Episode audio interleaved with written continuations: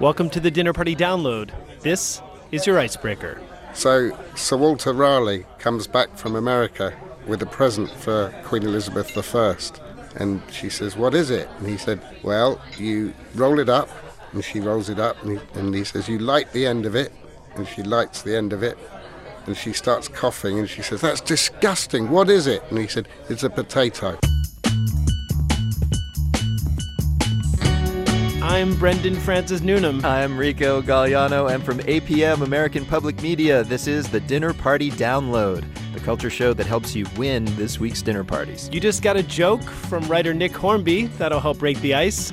He wrote the new movie Wild, and we'll speak with him later. Plus, we'll speak with actor Michael Cera about actor Gene Wilder talking about the great film director Jean Renoir. It's a babushka doll of an interview. Plus, Exactly. musician Conor Oberst evokes The Clash, and we talk to punk legend Viv Albertine, who dated members of The Clash.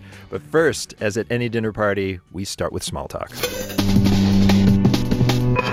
Mm-hmm. All week long, you've been hearing these headlines. House lawmakers passed a bill that would roll back President Obama's executive actions on immigration. A huge march is planned following a grand jury decision to clear the NYPD officer for the death of Eric Garner. the embarrassing corporate hack of Sony Pictures Entertainment. Now, for something you might not have heard, we are joined by Anna Sales. She is the host of the WNYC podcast, Death, Sex, and Money. It's our first week on WNYC, but we would have had her here anyway. Anna, Hi, welcome. thanks for joining us. Congratulations. Yeah. Thank you. So, um, what story are you going to be talking about this weekend besides our show on WNYC? Yeah. well, I'm, I'm going to be talking about that at my dinner party on Friday night. And then I'm also going to be talking about how the movie Stuart Little saved a long lost masterpiece that had gone missing in Hungary. What? Whoa. Explain. Imagine this. You're a researcher at the National Gallery in Hungary. You're watching a movie from 10 years ago with your daughter called Stuart Little. And then you spot a painting in the back of Stuart Little's living room that's been missing Oh my for gosh. 90 years from Hungary. How did that This shows how big budgets were back then that they would put great art in movies. just randomly? I, I think they used the statue of David in Mannequin. yeah, Guernica, they just used as a rug, I think. Budgets were so big back then.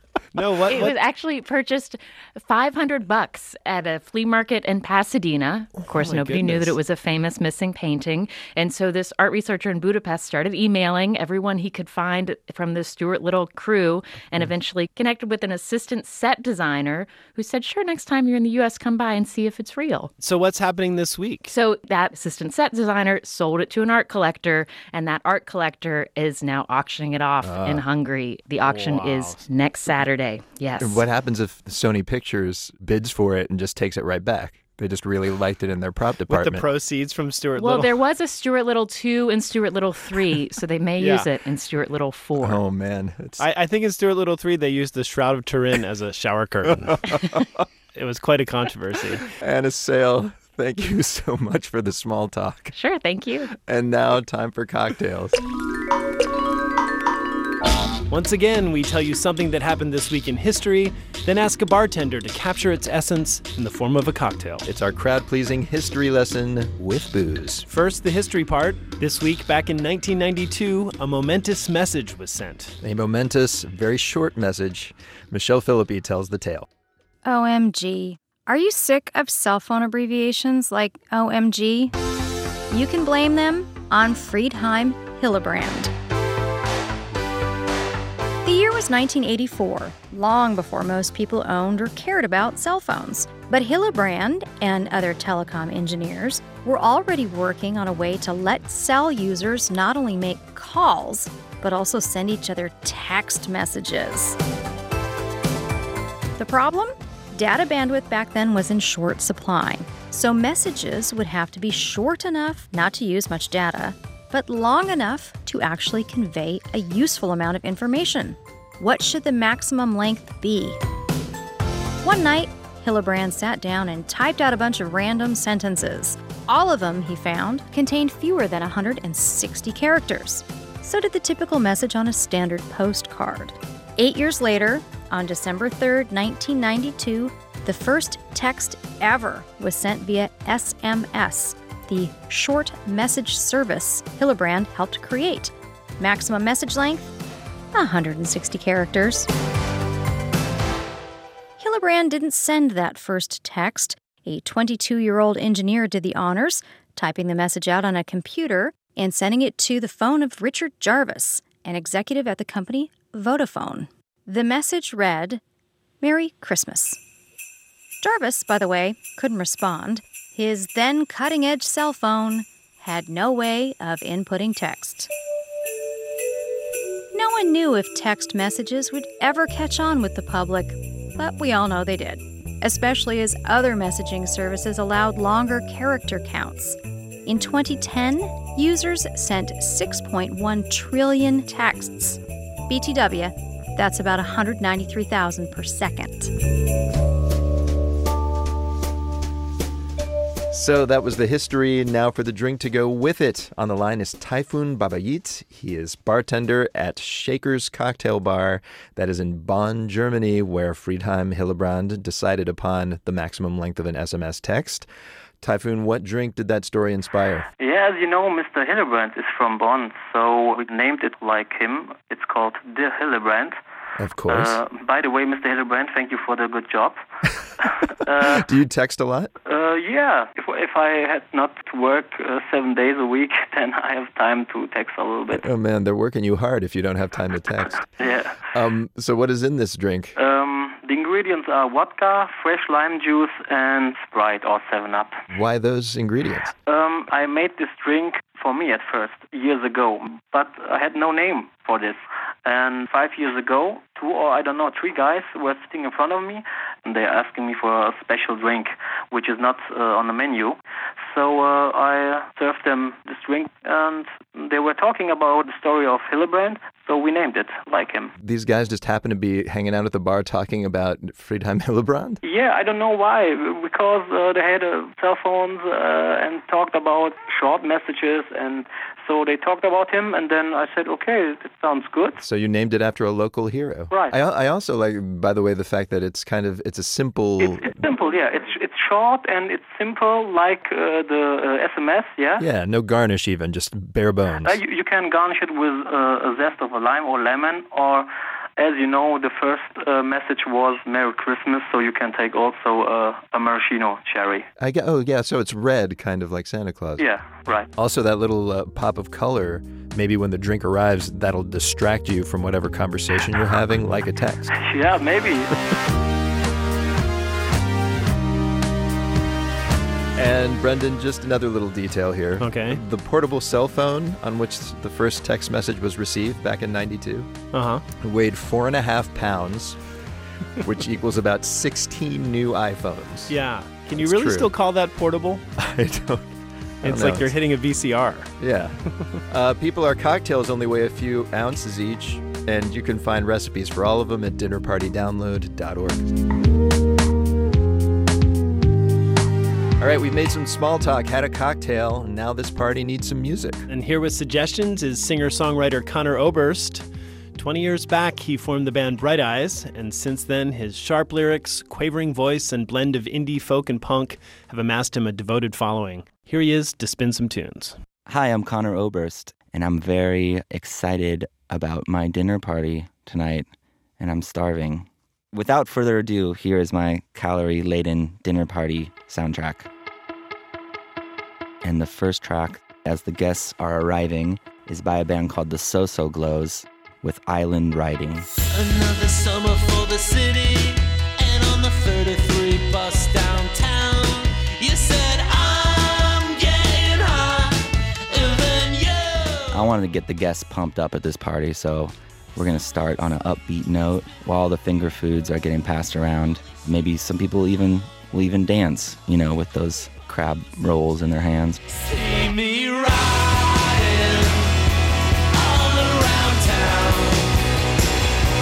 An angry boy is a hungry boy. I mean, I think of it as some kind of combo of the Clash and Strokes. They got something to say, you know. They're not afraid to to convey ideas. Um, I've noticed with some current New York music, it, it has more to do with how much uh, reverb you can put on your voice, so no one will hear what you're saying and possibly be able to critique it. But this is good old-fashioned punk rock.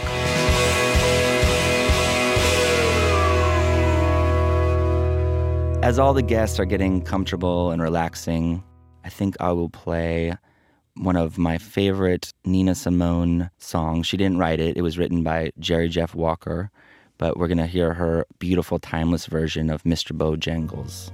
I knew a man, Bojangles, and he danced for you. It's a beautiful song. Although the story itself, there might be a bit of melancholy. I think that since the first time I've heard this song, I've never been able to shake the power of it.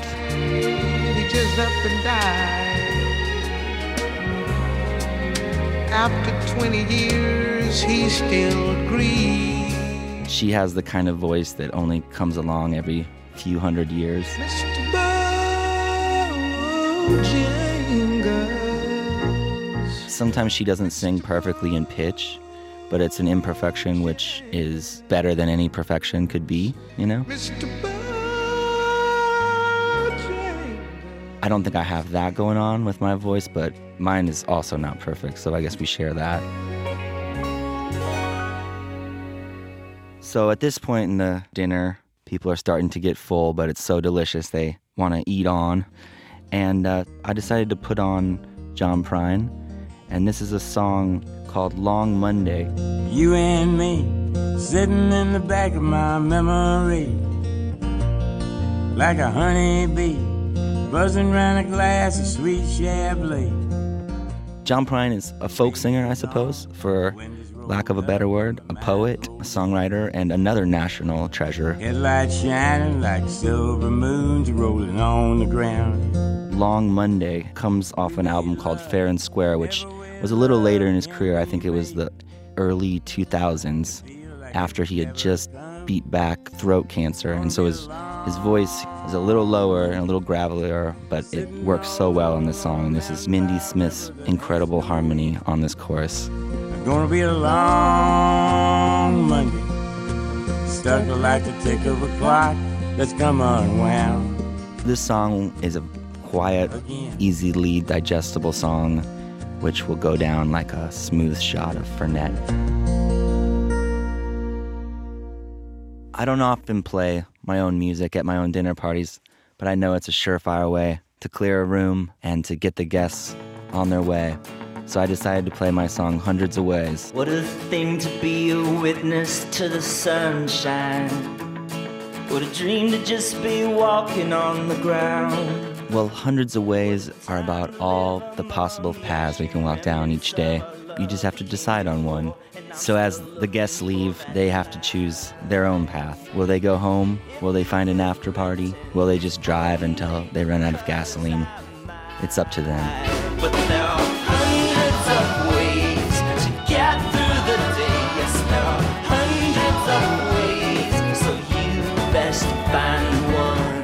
Conor Oberst, his latest album is called Upside Down Mountain. This month he plays benefit concerts on both U.S. coasts. Check out dinnerpartydownload.org for info. All right, we're going to take a break. Coming up, Nick Hornby, Michael Cera, and Momos. Not Moo-Moos. Nope. When the Dinner Party Download continues, continues.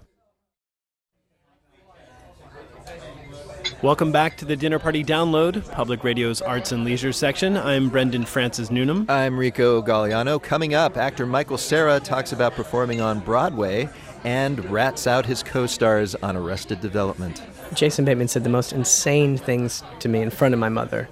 Sounds like Bateman could have benefited from our weekly etiquette segment. That is true. Speaking of which, let's do it. All right. Each week you send in your questions about how to behave, and here to answer them this week is writer Nick Hornby. He is the author of bestsellers like High Fidelity and About a Boy. Both of those were turned into hit movies. Speaking of movies, he also writes those, including the new film Wild. It is the adaptation of Cheryl Strayed's incredibly popular memoir about hiking the Pacific Crest Trail and confronting the pain of her life. And Nick, welcome. It's an honor. Thank you. It's good to be here. So we're we're super excited to have you here today. And I was mentioning to a coworker you were coming in, who was a fan of yours, by the way, and he was like, "Nick Hornby wrote the screenplay for Wild," and I, I think even decades after writing High Fidelity, people associate you with smart stories about people who are into pop culture. Yeah. What led you to this? Well, actually, Cheryl's into pop culture, and one of the ways in which I really responded to the book was her relationship with all culture, actually, with Mm. poetry and songs and movies. And I think one of the great things about the book and one of the reasons it's taken off in the way that it has is it puts the kind of hopeless liberal arts sensibility into that trail. Um, So Yeah. it's really not a book for experienced hikers or about experienced hikers. Yeah, that's true. Am I correct in remembering that you're a producer on this film as well? Yeah, but it doesn't. It doesn't mean an awful lot. I think um, you, you get to a stage when you've had a couple of movies made where one's agent asks for a producer credit and one gets one. Wow, I look forward to that. yeah, it'll happen. Thank you, But- Nick. But my Yeah. question being, as a producer, did you have a lot of influence on the music in the film? There is a lot, especially uh, Simon and Garfunkel. Well, I, I took a couple of things from the book, added a few more that it seemed to me that a person like Cheryl would like. What, what was one of yours? Uh, tougher than the rest, Bruce Springsteen. All right. it's nice to think of Bruce on the Pacific Trail. Yeah. Exactly. Far away from his native environs. Uh, in the in both the book and the movie, you're right. She's inspiring herself with literary quotes. She's singing pop songs to herself. There is some parallel between the journey of a hiker and being a writer, this kind of long, lonely slog. What do you do to keep your spirits up when you're stuck in the middle of a book or a script? Well, I do listen to a lot of music. Music is petrol to me. It's one of the things that goes in and comes out in a different form, I think. It's a sound that I'm trying to convert. But I, I, I think anything you read, any movies you watch, any music you listen to, it all goes in there and comes out as something. I hope you're right, Nick. because I, because I consume a lot of stuff, and I sometimes fear it drains out of my brain like a bathtub when the week begins. No, no, it's it's all in there. None of it's gone. All Brendan has to do is watch one more rerun of MASH and he'll be ready to write his novel. Yeah. Exactly. Uh, Nick, we have all of these etiquette questions. Our listeners are desperate for answers. You ready for these? I'm ready. So our first question comes from Dar in Los Angeles. She writes, "When is the appropriate time in a relationship to merge music and book collections?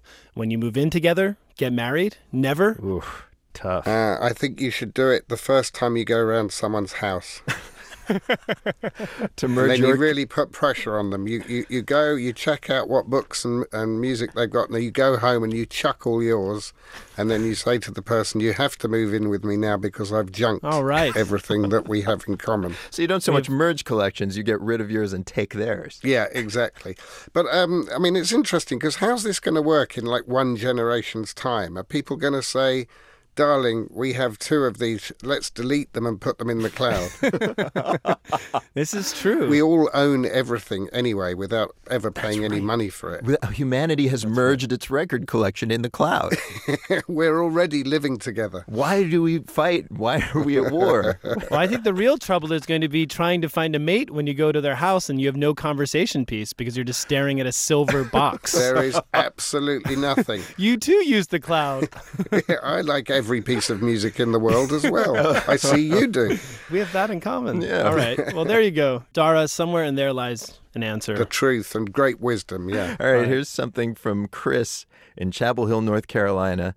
And uh, this kind of goes to one of your first books, Fever Pitch, which is about your sports obsession. Is it okay to pat someone on the rear end, as in good job, during a casual pickup basketball game?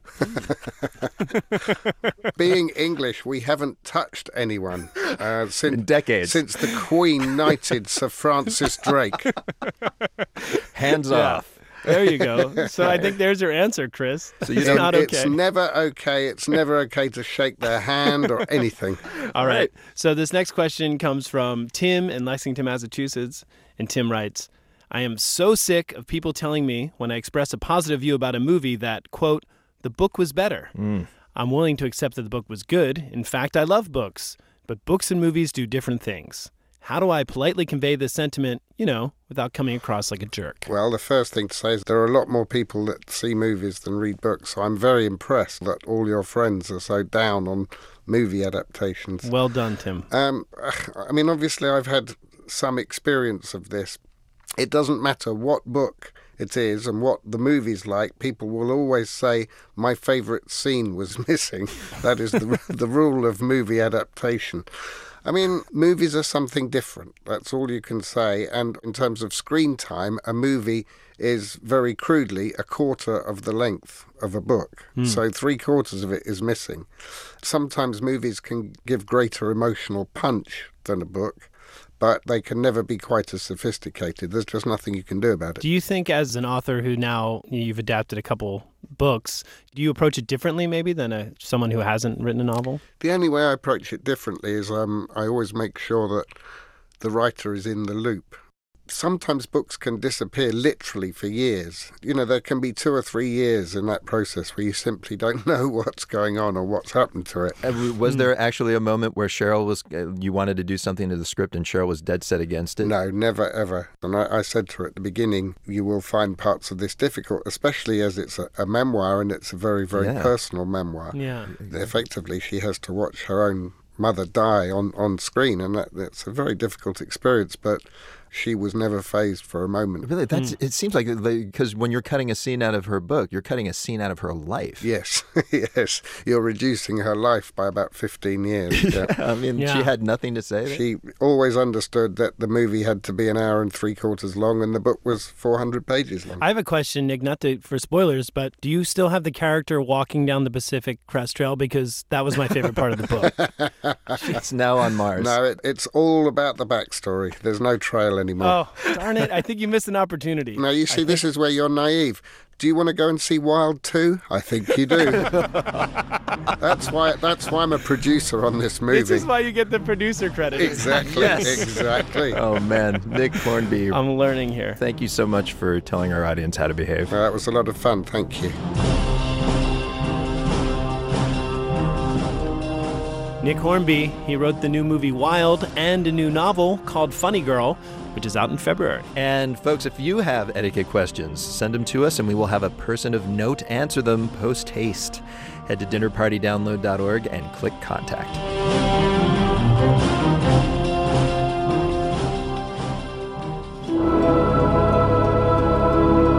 And now, time to eavesdrop. Writer and novelist Meghan Daum is a columnist for the LA Times. Today we overhear her share a morsel from her new essay collection. This is Meghan Daum. I'm going to be reading from my new book, The Unspeakable and Other Subjects of Discussion. One of the threads that runs through the book has to do with this feeling of not liking things that we're supposed to like. And this is from an essay called On Not Being a Foodie. I hate food. Not that I don't consume it. Like any decent American, I often consume too much of it. I just hate thinking about it. I hate shopping for it, preparing it, serving it, and cleaning it up and putting it away, though I would take cleaning up over cooking any day. Cooking fills me with a dread I can only describe as the sum total of every negative feeling I have ever had about myself. It takes my chronic impatience, divides it by my inherent laziness, and multiplies it to the power of my deepest self loathing. My approach to cooking is not unlike the approach many people take when confronted with their least favorite exercise in a fitness class. I fake my way through it and hope no one's watching. I wait for it to be over. Past a certain age, it becomes tiresome to blame one's deficits on one's parents. The fact that my parents eschewed just about every activity not related to the arts doesn't mean I couldn't have devoted some part of my adult life to seeing past their biases and trying new things. I've had plenty of time to learn how to make risotto or even carve a turkey. That I have found myself in the prime of life, which is to say, early middle age, that evanescent period where relative youth intersects with relative prosperity, in an era of cronuts and artisanal pickles, is both sadly ironic and kind of sweetly perfect. One of the great pleasures of trends is the option of sitting them out. Being a non foodie in a world of heirloom tomato ketchup and chanterelle mushroom omelets means saving time and money that could be spent elsewhere. For instance, on Heinz ketchup slathered on greasy diner omelets.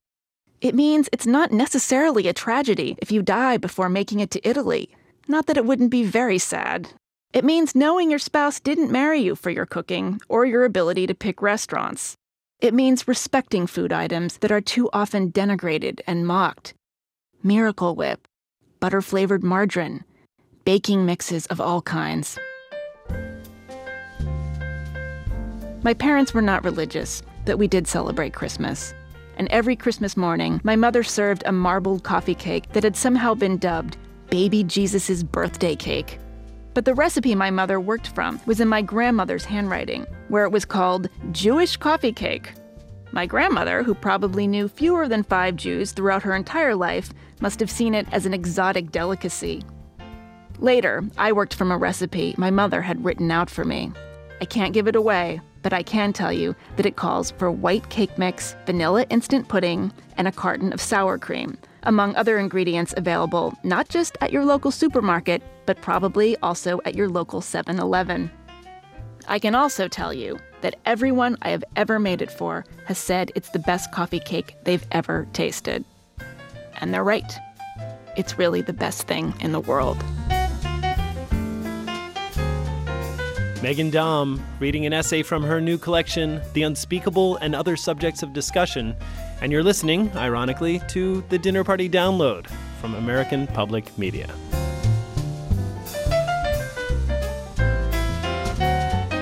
And now the main course, the part of the show where Meghan Daum stops listening because Yep. we're going to talk about food.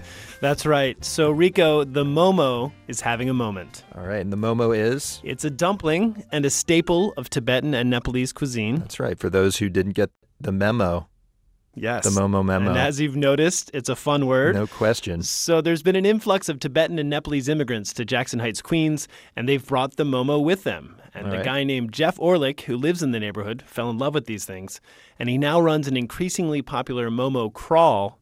The other day I met up with Jeff to get more Momo info. There are 17 places that serve momos within about a half mile of where we're standing. How did you discover momos? You can't miss them. If you walk near the train station over here, every other store is serving momos around here. You know, I'm talking to you because you really got into Momos and you started to do an annual event. So can you tell me about that? So the annual event is the Momo Crawl. We've been doing it for the last three years. The first year was about 30 people. It was just like my friends and some other freaks. And then last year it got it was 80 people. Everyone had to go to a different place, to every place, and at the end we voted on the winner and we presented this giant golden momo for the winner last year. And how did the event go this year? This year the event exploded. It was crazy. It's about 800 people. Everyone loves the momo. I love the Momo and I haven't had one yet. And part of the reason I love it is because I like the word. Exactly. That's that's totally it. It's not intimidating at all. It's just a dumpling. But and also it's called a momo. Like everyone just wants to say that. You, you gave me this address, 3750 74th, but I do not see a dumpling store. I see a mobile phone store. Right. So we're in front of this year's winner of the Momo Trophy. It's locally called Tibetan Mobile because it's inside of a mobile phone store. The actual name is Lhasa Fast Food, but no one really knows that. So and there's no there's zero signs in the front. Yeah, I just see like ultra mobile, 4G LTE, and lots of dudes inside buying phones. Well, they feel like people that are walking past are not really going to care about a Momo place yet. Like everyone that goes there, they're all in the network. They all know each other. So um, They're not in the mobile network, they're in the Momo network. definitely, they're in the Momo network. Yeah, It says you and me wireless providing excellent services. Exactly. Every time. All right, well, let's go um, munch some momos. Yeah, deal. All right. All right, so we are walking into You and Me Mobile. Here's the only sign for the restaurant that says Tibetan restaurant is open. It's like a piece of uh, paper torn from a legal pad. This is the best place, Momo place, you know? I, I, Can I just get your full name? Sanjay Guragai. Why is it hiding behind your your store? Well, because uh, they were established over here since, you know, um, many years, like eight, nine years, I guess. And um, they are the first Tibetan restaurant in New York. Uh, they started in this place, you know. Back then, it was very hard to find a place in the front. They don't have that opportunity. So they established back there. They are running very, very well. Are you are you Tibetan? I'm not Tibetan. I'm from Burma. Oh, okay. What do you think of the momos? Momos, they are they are the best. Yeah, you know, if you when you're addicted to it, you have to eat every day. All right, we're gonna check it out. Thank you. Um, all right, so we're we're stepping behind the mobile phone store in this top secret momo place. People are eating. There's a picture of the Dalai Lama. Hi, how are you? My name is Brendan. What is your name? Uh, my name is Lobsong Janiang. Oh, there it is. Your your golden momo trophy. Are you proud? Yeah. Can we get one order of momos? Okay. And so just stuffing the dumpling. So it's a veggie momo, and then that's also beef. And this is beef. It looks pretty good. And you'll steam them? Yeah. Okay, great. All right, they're already here. And so, as far as you can tell, what's the difference between momos and regular dumplings? I, what, what we see here, most of the Tibetan ones are beef and maybe onions or chives and oil and garlic and ginger, maybe. It's, they're pretty simple and soupy. But, I mean, it's up to everyone's interpretation of what they are. The Nepalese ones are usually have more curry in them. But again, it's, you know, everyone's mom's cooking. It's all different. You have any momo eating strategies? Try not to pop it open, yeah. All right, we have an actual momo expert here. So, what is your name? My name is Jetso. Jadso. Okay, and you're going to give us a little momo eating workshop. So you have a regular spoon. Soup inside is very hard. So when I eat, I cut it like a little bit this. And then I take too slowly, put in the hot sauce, whatever. So you take it, you inhale some of the broth to cool it out, and then you fill it with hot sauce. All right, thank you for that help. You just went to Momo school. Last time I here, I was here, I saw someone like shotgun it, like a beer. Well, I'm gonna try what he. I'm gonna just follow the rules here. Mm. These are really good. And so you've become so enamored of this culture. You're visiting there this week, right? Yeah, I'm actually leaving tomorrow to go to Kathmandu. I would never have gone if I hadn't moved to this area. Do you have Momo places on your list? It's hard to find them. People recommended them, but they're all like you go down this road and it's across the street from this temple. I don't know yet, but it seems like there's no actual addresses anywhere. It's kind of like the mobile phone store here. It's hiding. Yeah, yeah, yeah. It's like totally informal Momo geography there.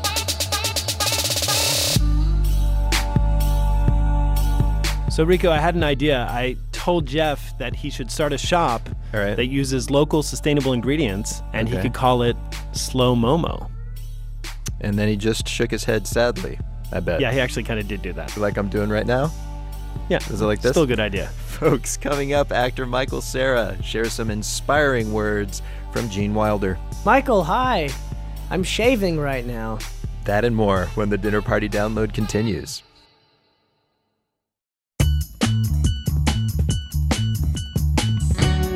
Welcome back to the Dinner Party Download Culture, Food, and Humor to fuel your weekend conversations. I'm Brendan Francis Newnam. I'm Rico Galliano. In a few minutes, rock legend Viv Albertine says the hardest thing about being a punk was other punks.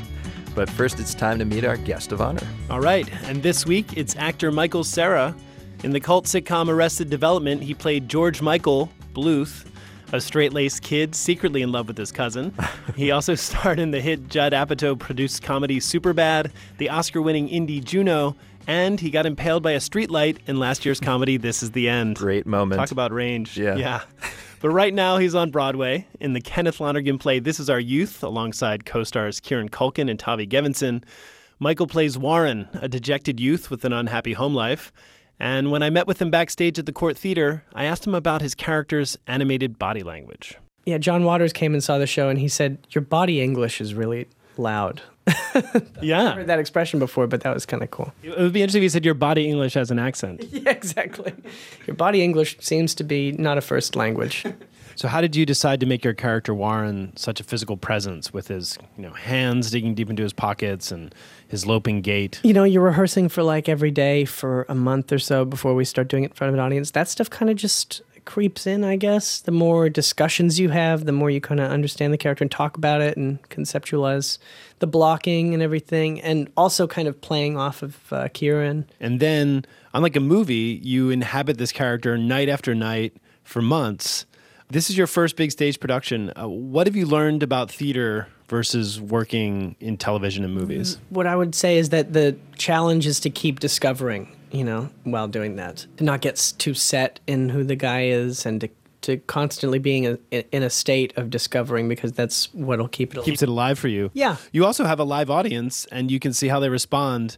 Have they helped you discover things about your character? Not really. I mean, the audience, you know, the audience can be almost.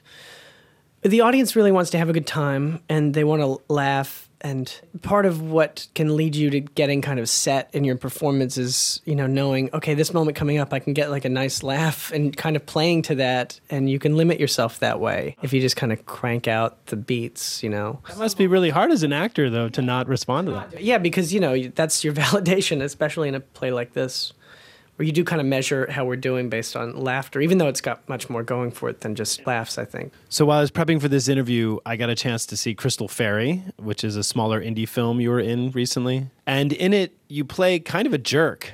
And I was wondering if it signaled the beginning of a shift away uh, from playing socially awkward teens. Yeah, I guess that might be how it kind of seems. I guess if you're like outside looking at someone's work, but it, from the inside, it's much you're much less kind of uh, puppeteering your own career as you are just kind of living your life and navigating it as best you can. You know. Is it true that you were a kind of a rabid Bill Murray fan? Sure. Yeah. Of course. And so when you get when you got into acting, were you looking specifically to do kind of comedy stuff? Or Well, I mean, I started when I was like nine. You know, I was just kind of I had no plan. Real, I didn't even really think I could work in front of a camera. It didn't really start like that, and then it just kind of went there. And you know, it was exciting. I was just like I was just following it, hoping it could continue. You know, I mean, when you're nine, you're like going to school and you're you know you're not thinking about your life really. And just the thought that i could keep working on more things was was so alluring that i just kept trying to follow that and working toward it. So you just kind of found a joy in performance? yeah it was great. I mean it was so fun. It was it's so unusual to be you know like on a, in a commercial when you're nine and you're at school and your kids are like i saw you on tv it's really strange. And i always had fun. Everyone was always really cool with me. I mean you know it's when you're nine and you're working on a production you're working with older people and you're a kid that's unusual. And everyone was so kind and encouraging with me and it just was good for me. It just it was something i could do. So um, we have two standard questions we ask our guests. yeah, yeah i'm a little yeah. The first question is, uh, what question are you tired of being asked in interviews? let me think. Let me try and be honest now Wait, were you not being honest before?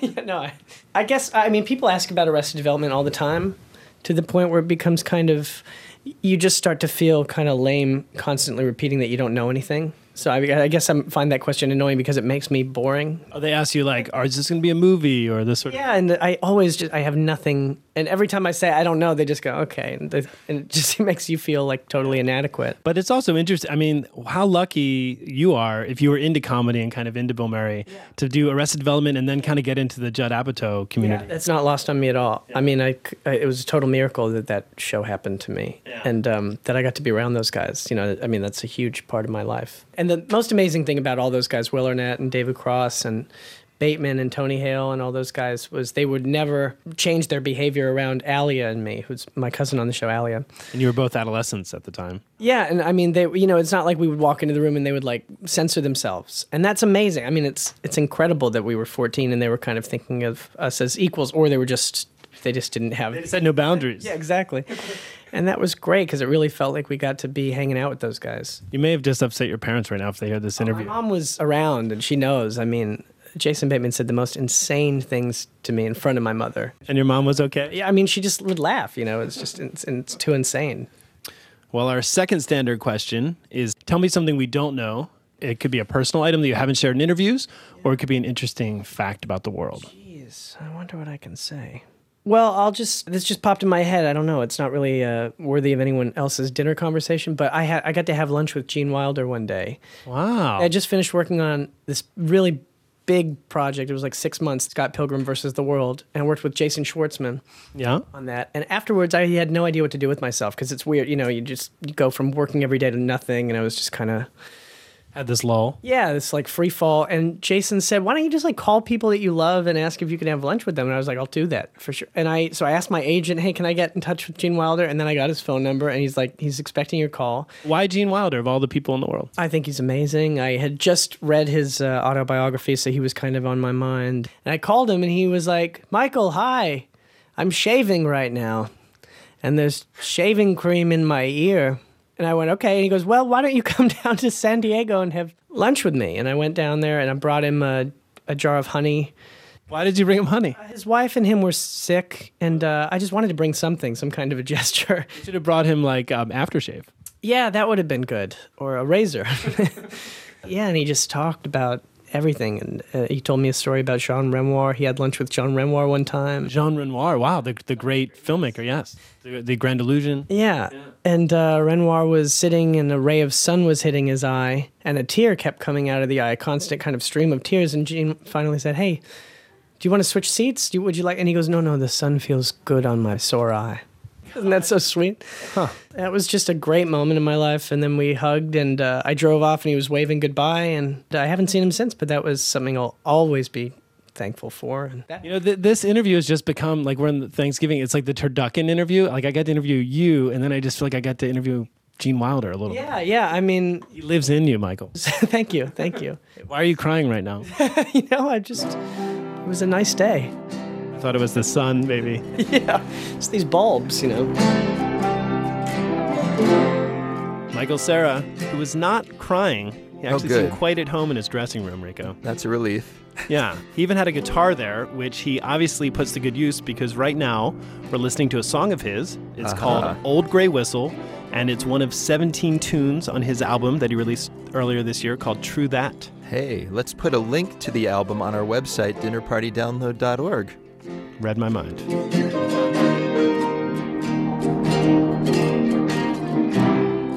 In mid 1970s London, a bunch of kids who called themselves punks started bashing out sometimes primitive but literally revolutionary rock music, in the process, changing the music and fashion industries and making themselves the targets of derision and violence. And our guest Viv Albertine was at the center of all of it. She formed the band The Flowers of Romance with a young Sid Vicious. She dated Mick Jones of The Clash, and most famously, she played lead guitar in the all girl band The Slits. She talks about all that and more in her funny, sometimes shocking, and hugely insightful new memoir. It's called Clothes, Clothes, Clothes Music, Music, Music, Boys, Boys, Boys. And Viv, it is great to have you. Well, thank you for asking me. Uh, the Slits album Cut is considered a classic of its day, way more sophisticated and unpredictable than what a lot of people think of as punk. What song would you like people to hear off it? I think it's got to be typical girls, really, because it was a whole list of all the things that were ex- expected of you as a girl at that time, and we were so obviously rebelling against the whole lot. And I think that one says it all, really.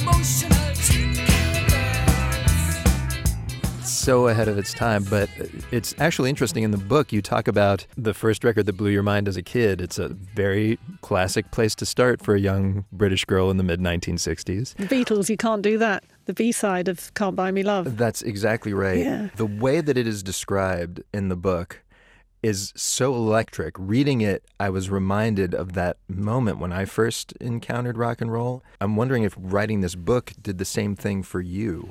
Or if you've just kind of had that rock and roll charge with you ever since 1964 or whenever that was. I don't think I've ever had it as strongly as I did that day, actually, you know, and it seems so young, especially, you know, looking back to the, well, it was the 60s, I suppose, when young girls and boys weren't as developed as they are now and so into music. No one, no one heard music much, not much on the TV.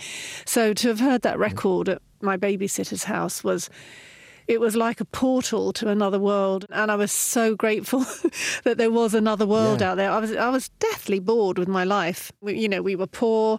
There was no sort of culture in the home. Food was ugly and brown and watery.